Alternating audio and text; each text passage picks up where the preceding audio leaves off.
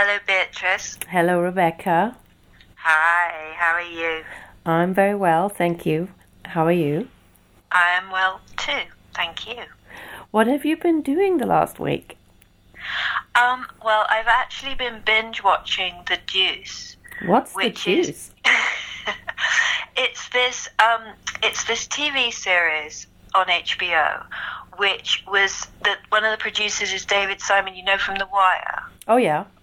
Yeah, so it's like a similar sort of premise in that it's looking at a specific period. So it's like early 70s New York and kind of thinking about kind of multiple stories, multiple characters, but also the kind of system and politics behind it. So it's focused on um, sex workers and pimps, Oh wow. but it's like because the, Deuce was like a nickname for the Times Square area oh, at that time. What does it actually mean, the juice? I don't know. I don't know. Oh. I don't know. I've just kind of accepted what the TV program has told me, but I will try and find out for you. Um, in North American, it says two.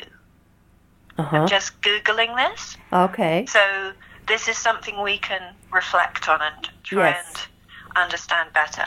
But it's um, it's like this moment where there's a shift toward there's like changes in in sort of laws and kind of lapses of laws. It seems like so that the porn porn film industry is starting to grow. So one of the main characters, played by Maggie Gyllenhaal, is sort of at the towards the middle and end of the series is getting into making films more and sort of coming in off the street and making films so it's sort of looking at that and then it's just looking at the kind of you know the police and the kind of corruption in that area and Maggie Gyllenhaal is really, really good in it. She plays this character um, whose kind of sex worker name is Candy, and she's also an executive producer. So I think they've really tried to make it sort of non-exploitative of the way that women are depicted in it. And Which so is there's like equal, equal nudity and things. which is really difficult for such a subject, I would have thought. Yeah, no, I mean, it really is because the foundation of it is exploitation. And I think, I don't know if they, because they, they've been, um, they've been okayed for a second season, so I don't know if they'll show male sex workers, but at the moment it's just female. But it's interesting. Um, I wanted to talk to you about the costumes. Yeah. And sort of get your thoughts on that because um, it's interesting because it's like double costuming because there's obviously Anna Terrazas is the costume designer and obviously they're wearing costumes because they're actors playing this but it's also like like particularly Maggie, Maggie Gyllenhaal you see her going to visit her mother for example so you see her if you like her kind of real life outfits that she wears in her day to day but then you also see her sex worker outfits Yeah. so it's like her costuming herself which I thought was interesting. Yeah, and I, I don't know whether I ever told you that I that I supervised a, a student thesis, and she was um, writing about sex workers, and she oh inter- really? she interviewed some of them, and that was really interesting. Obviously, her works I won't say much about it, but one thing I, I, I will say is that there was one particular one who dressed almost like a tomboy or quite casual in her in her in her uh, non-work life, sort of in Yes. private life, but then felt she had to dress in uh, sort of more clingy things for for her work. Um, there's definitely That's so interesting, isn't it? Because um, I also talked to the New York Times, um, to Ruth La Ferla, who's this amazing journalist at the Times, um, because she's really interested in how sex worker, the sort of idea of the way that they dress, the way it influences fashion. Mm. And when we were talking, she was sort of mentioning similar things, and this kind of, it's just such a sexualization and presentation and specular, spectacularization of the body, but at the same time, in the Deuce, it's quite downtrodden because you know this is not, you know, these are not high class courtesans. These are, you know, people working on the street. So it's really tough, and it's interesting because, you know, they they wear clothes. Because when I was looking at it, I was thinking, it's like such a rough and difficult era for New York. You Yeah. know, so sort of gritty and awful and violent, but but also like the zoning of the city and how this is sort of a part of the city you don't often see.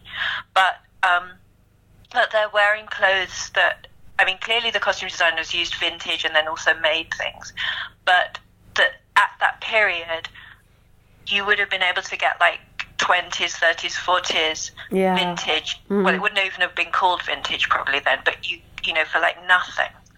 So kind of where sex workers would have got their clothes, but a lot of the women wear a lot of the characters wear like little sort of tied in a knot um, between the breasts tops and little short shorts. Ah, so, so- there's lots of kind of showing off bottoms and cleavage, um, and they wear like little clingy dresses, and you're very aware of like synthetic fabrics and how they really cling to to the skin.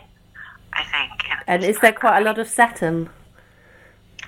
Like, mm, not that much. Ah, satin. That's interesting. interesting, actually. Maybe that's later seventies. Yeah, because I, I just remember what in the sort of late seventies, I there there was a sort of aubergine coloured pair of satin trousers on on you could buy them from a sort of girls magazine, and I I was so keen on them, but I knew my mother wouldn't approve, so I didn't so, I didn't write off for them. So that's for me it's quite an oh, um, that's that's a lost garment. yeah that yeah I That's should a- make a list of all the things that got away. That, yeah, that that would be a whole, you know, tragic novel. Yeah. Your, your misery memoir of Yeah. clo- garments you never got, your aubergine satin pants. Yeah. But what you said about it, it sounds also a bit like um, Jodie Foster in Taxi Driver. Um, yeah, that that's definitely an influence. Mm. And apparently, cause, because she was so young when she was in Yeah. Yeah, apparently she was 12, which I can't That- quite believe. staggering. Yeah. Really? Yeah. But I think the kind of look of the program, you can see that influence, and also, yeah, definitely the way that the women dress. I mean, there's there's definite distinctions between each character, which is obviously good. Mm. Um, I looked at some documentary photographs from the period, and they seem more covered up. The documentary photographs that Ah, okay. I was looking at, but I guess I guess for television you have to both. It, it's sort of a really interesting balance because clearly they're they're seeking the makers are seeking to be more respectful to women, more equal in the way women are portrayed. But as you say, the subject itself is really difficult from Yeah. that perspective. But also, there's like the vernacular of the way we expect sex workers to Mm. dress. So you kind of have to have elements of that within it. And it's interesting to me as well because both in the sort of off stage when they're in their private lives and the characters who aren't even sex workers, um, they it's really clear they're not wearing bras. Mm. And I know that you know that would have been like New York, so a more sort of um, I don't know, not avant-garde, but a more daring place, Yeah. if we can put it like that. Yeah. But really interesting that you can actually see the shape of women's breasts and you can actually see nipples. Yeah, and they're At which- natural. They're presumably, Yes, I guess. Yes, yeah. yes, Mm. exactly. Mm. And that it was making me kind of think about that because of the kind of free the nipple campaign, but Yeah. also like when did it become taboo? And and I wonder if it's like the Wonder Bra in the early nineties, which was really like shaping and smoothing out, so And that padded. Become, and what? Sorry. Padded. That's yes, the thing. exactly. Yeah, you get be- because. No, go on. Yeah, because I, re- I in the seventies, I remember there were bras that were like tights.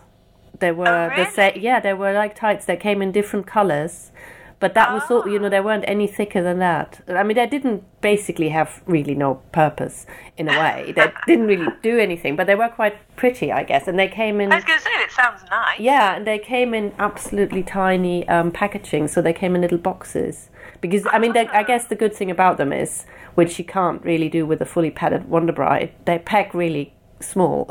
Yes. with a big a big padded bra, you you know, or however you fold it, it's still going to take up quite a bit of space. Yeah. Yeah, I wonder whether whether it's that or whether it was already a little bit earlier. Um, I don't know. I don't know. We should really think about it because it's really interesting because it is. It's like it's it's almost like it's mimicking the shape of a fake breast, which is which is completely smoothed out and regular sized Mm. And round, symmetrical yeah. and everything and round. yeah, or spherical or whatever the right word is. Yeah, yeah. but also just the idea that that was just the norm that you could actually see the shape of of women's breasts. Yeah. I get. It- get yeah. Yeah, I guess that must be. I mean, maybe not not a good idea to get into it too much. Um, no, but, I know I'm starting to Um, regret raising this, but no. Um, but I guess that that also, you know, how how women actually looked without their clothes on in porn must have might have been such a different thing to. to well, now. yeah, I Mm. mean it. Yeah, absolutely, and and I'm sure that sort of the rise of plastic surgery has a huge intra- impact both on underwear and on on the sort of body as represented in porn. Mm. And I mean, if anything, it's gone more towards the porn aesthetic. Yeah. But the other the other thing, well, there was there were a lot of things that were coming up for me when watching it in terms of the costume, um, because it's sort of interesting seeing the way that they dress the pimps because they look very sharp. You know, they're wearing like pinstripes. They've got like a feather in their hat, canes. One of them at one point wears. Um, like a leather jerkin in a sort of tan, orangey tan with matching leather pants, which is quite something. Um, wow. but they don't go really. I know, but they don't go really over the top. And I read the costume designer saying they didn't want it to be too costumey. And I guess it's like, it's like again, sort of not making it so distracting that you're just thinking about what the what that character is wearing. Yeah, and not glamorizing it, I guess. Yeah. Yeah, not having all these glamorous pimps in your And film. and and one of them is played by Method Man from Wu Tang Clan, so I was pleased about that. oh yeah. But yeah, but then also um, you will be pleased because I know that you're interested in the way that costume designers do or don't age costumes. Mm. And I read that, that the costume designer was really interested, like Maggie Gyllenhaal's um, like working clothes, if I can call them that, have got like cigarette burns on and things, Oh, which you don't Mm. necessarily see on screen. I mean, you can definitely tell that she wears this um, little fur chubby jacket, which is is really great for the character and really works because it, it refers sort of back to like the 40s when they were worn, um, and you really feel it's something that you could have got in the you know second hand really cheap, but it looks really quite ratty. You know, it's not like glamorous. I mean, Yeah. it, it is, but it isn't. You know, you can see it's run down, and she apparently like aged um, the the collars of the pimp shirts and things like that, so that they're both, you know, kind of quite slick, but also they look a bit downtrodden. Oh, that's really interesting. I was wondering, did you did you watch Boogie Nights when it came out? Yes, yes, and that's an interesting reference as well. Yeah, I, I don't I don't think from what I remember their clothes were that great. I don't know. Maybe I misremember. And in terms You of mean- mm, yeah, I mean mean interesting. Or, interesting and also I'm you know I'm not I'm not necessarily saying that the clothes have to be super realistic or you know really true to the period no. to be good, but mm, I don't know. There was I don't know if I've just I'm just looking at some pictures and it it just doesn't seem quite right. It it seems to show more the influence of the period when it was made. yes. Um, Because it's also, I was thinking, like, what you think of in New York in the 70s is Studio 54 and, like, Yes. super glamour. And, like, sex in a completely different kind of context. mm, And it's, I mean, that's that's later, that's later in the 70s, obviously. But it's sort of interesting that this is before that. And and another another thing that's really good is um, the wigs, which, again, some of them look really quite, you know, battered wigs. Um, and how at one point even one of the, the, the younger sex workers for her first porn film she wants to wear this this wig because she doesn't want to be recognized and like Oh, Maggie mm. Gyllenhaal who's like the sort of older more experienced character is saying to her you know sort of don't worry about it be yourself so she takes this wig off and it's this big moment but it's sort of interesting that when the Maggie Gyllenhaal character is being candy and out on the street she has this kind of really quite um, you know, distressed looking blonde bubble wig that she wears. Um, and she wears like a red wig and, you know, different colours. So it's, I, I think that's interesting of, of like, again, of it being like a performance and of it being you but not you. And there's this one wig that another young um, character wears that the whole time I was watching it, you're going to like this because this is such a bad comparison, but it shows how you can find art history in everything. That it's like this big, um, like black curly wig that quite loose curls and quite high on the head, all over the head, and then it has like a curly ringlety um, ponytail that hangs down. And I eventually realised it's like a Gainsborough woman. Oh wow! It's like a it's like a 1780s wig, but not powdered. I wonder It's what. so funny. I wonder whether they that was a reference they were aware of. I don't know because it was like as I said the whole way through because you can really see how both wigs and natural hair you can see like 60s influences you know that it, obviously it's just this turn of the decade so you've still got a lot of kind of big 60s teased hair but yeah that one really stood out to me as this real sort of bouffant um, 1780s Gainsborough style You know, my favorite hairstyle is um, Hanna Schygulla in Katzelmacher, you know, in the Fassbinder film.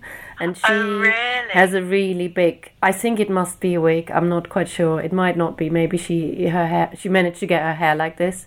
But it, it is a bit sort of curly, curly blonde, curly, uh, well, I think it is a wig. Wow. But that's absolutely my favorite thing. But in terms you of have hair. to send me a picture Yeah, I will. I will do.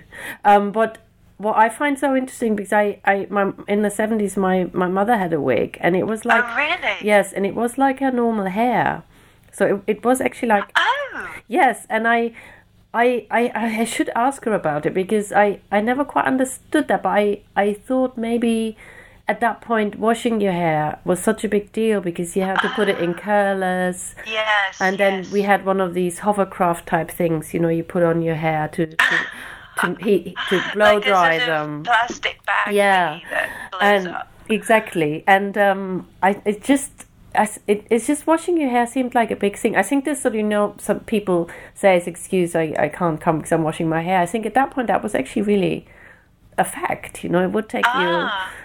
Maybe I'm wrong, but I that that always that No, I think you're probably right. I mean, because products wouldn't have been so good, so it was probably more laborious. Hmm. And as you say, there wasn't sort of sense. I mean, I suppose it's like later into the 70s that you would have just washed your hair and your hair was done. Yeah, rather than yeah. the idea that, that you have to then put more effort into it and curl it or. yeah and set it and whatever the wording is. Yeah, and do- I think also. Sorry, go on.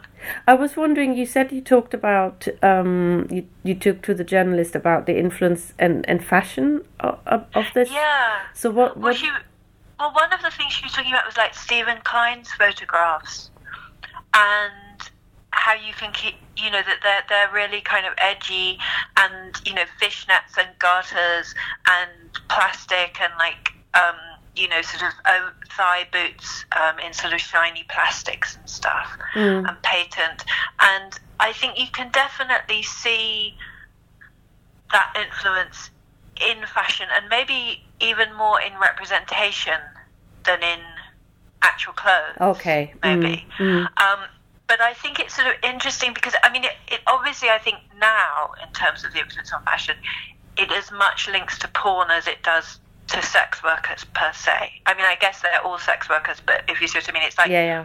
it's like representation mimicking representation. If you see what I mean. Mm. Um, and I think definitely this kind of smoothing out of the body relates to an idea that the body has to be perfect and, and manufactured, whether it's through the gym or through um, Surgery. surgery. Mm. Uh, but it's yeah, it's definitely interesting watching a show that's looking at before that, and that kind of reminds you how much all of that has just become day to day, how women dress, Mm. and this sort of panic about you know nipples and things, which just seems so ridiculous now, and considering in you know within living memory to some people that was just how, How it was. looked. Yeah. Yeah. Mm. I wonder why they were doing this TV.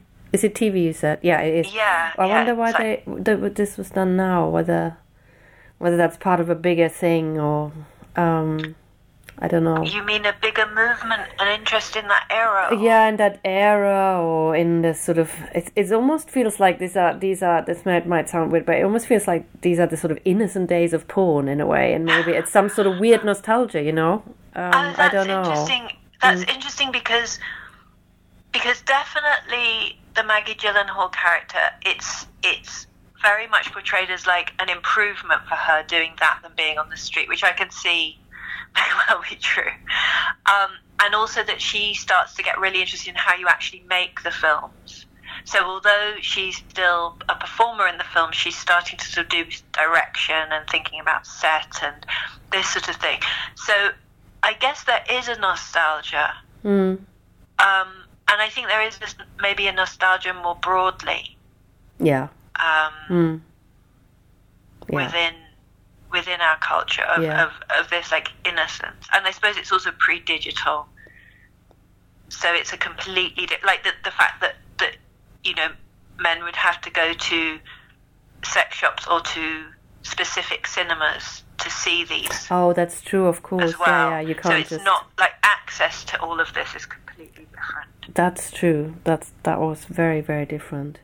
Yeah. So you so you get like you know I was saying about how it's interesting the idea of sort of the city as zones and the idea that the Deuce is like this specific zone that I guess many New Yorkers would never go to be hardly you know would kind of completely tune out that area and stay in their own part of town and you would then just not be exposed to any of that whereas now it's much more pervasive and much more accessible and those kind of distinct boundary lines are gone Mm.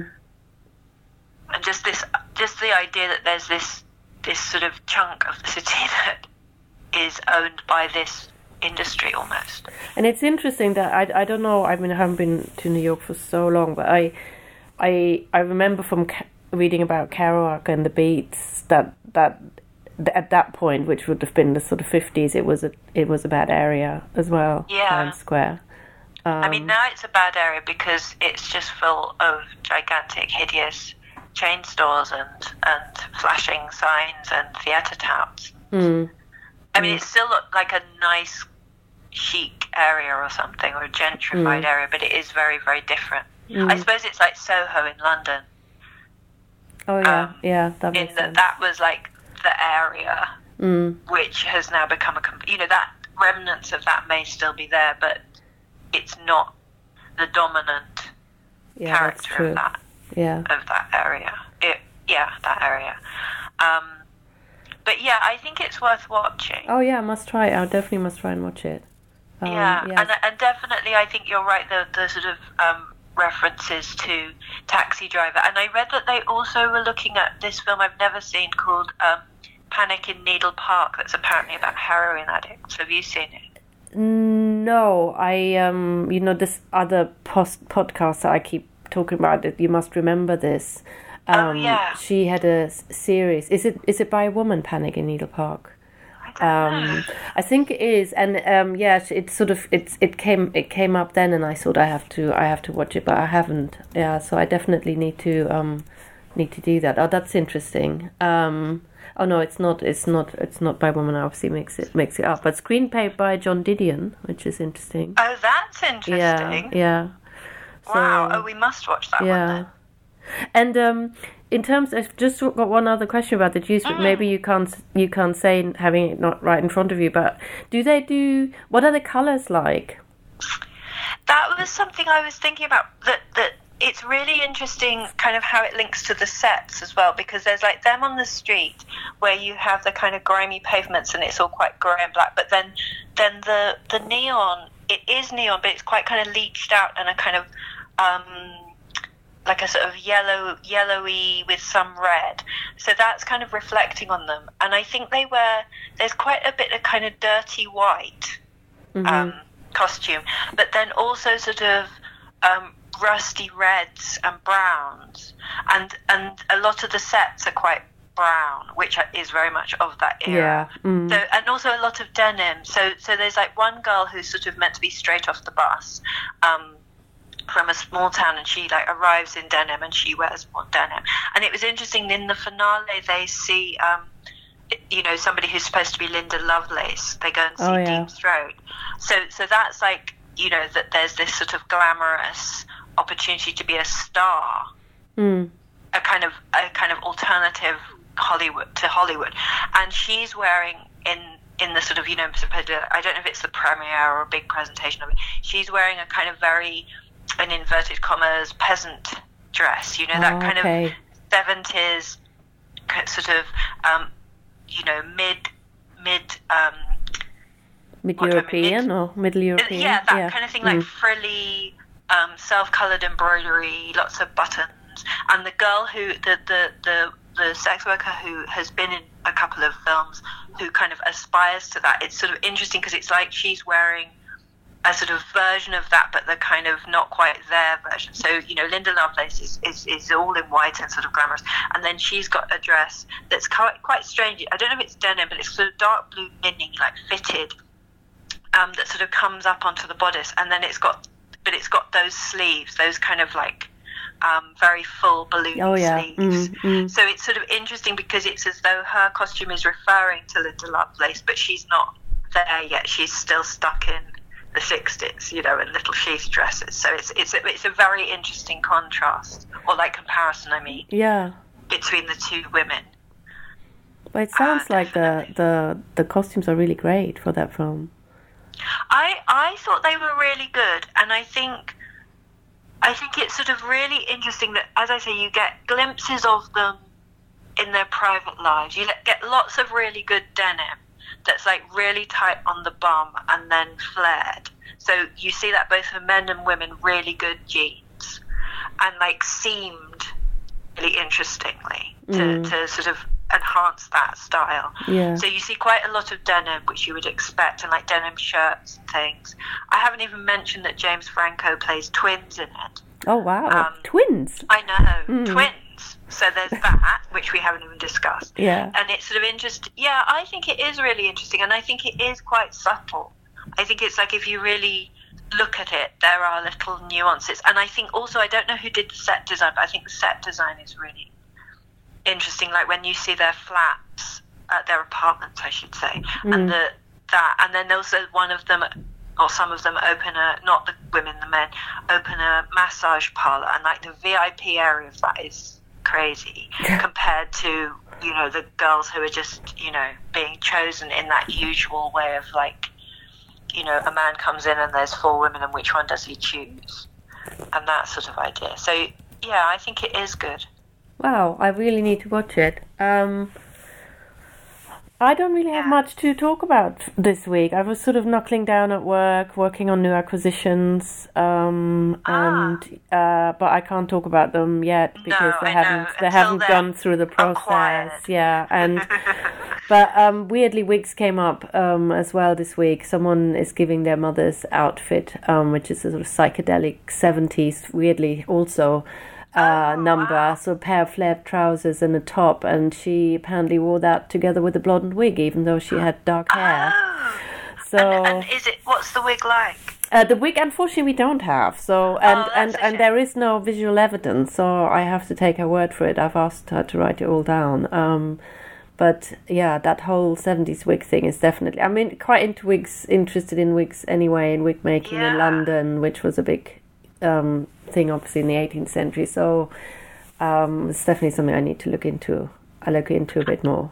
Um, and interesting because natural breasts fake hair yeah, yeah. that's our message Yeah, that's our message. week. I think this That's is this is the note on which we should end. I think. i agree i don't think we should take it any further no, no. all right well good to talk to you Yeah. i'll talk to you next week Yeah. Talk to you next week. Bye. Bye. bye